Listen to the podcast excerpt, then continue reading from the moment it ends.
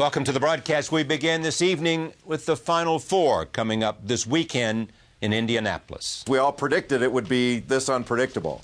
Uh, I think that w- having a mid-major like Butler in, uh, even though Butler was ranked in the top 10 to start the season, is a really neat thing. Uh, yeah. Butler's got an outstanding team, and they've got some players that uh, really know how to play. They understand the game, especially Gordon Hayward. And then we've got some big shots that uh, that are going to have a, a real chance to cut the nets down. Nobody is head and shoulders above everybody else. I think Duke is the favorite, but uh, it's about as fair a fight in a Final Four as you can have without having a truly dominant or great team in it.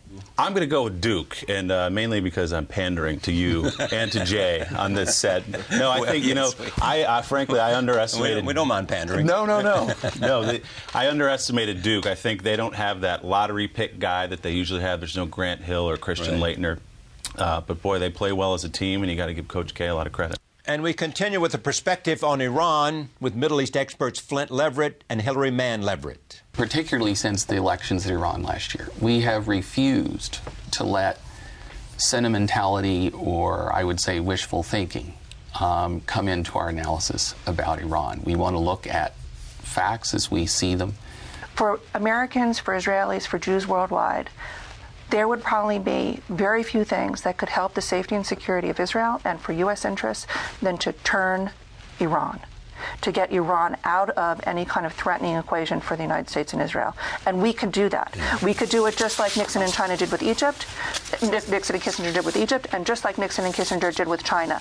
The Final Four and Iran. Next.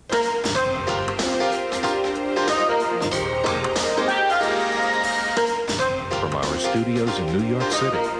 This is Charlie Rose.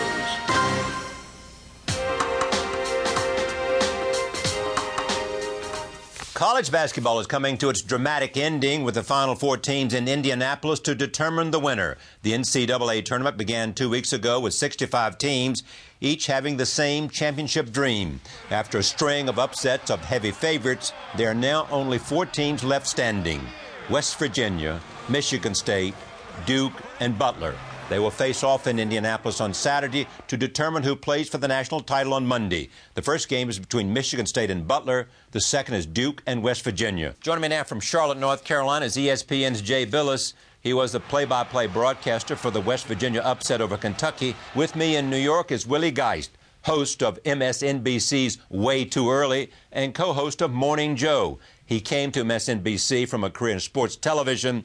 He said in a tweet last night if you had Duke, West Virginia, Michigan State, and Butler in your Final Four,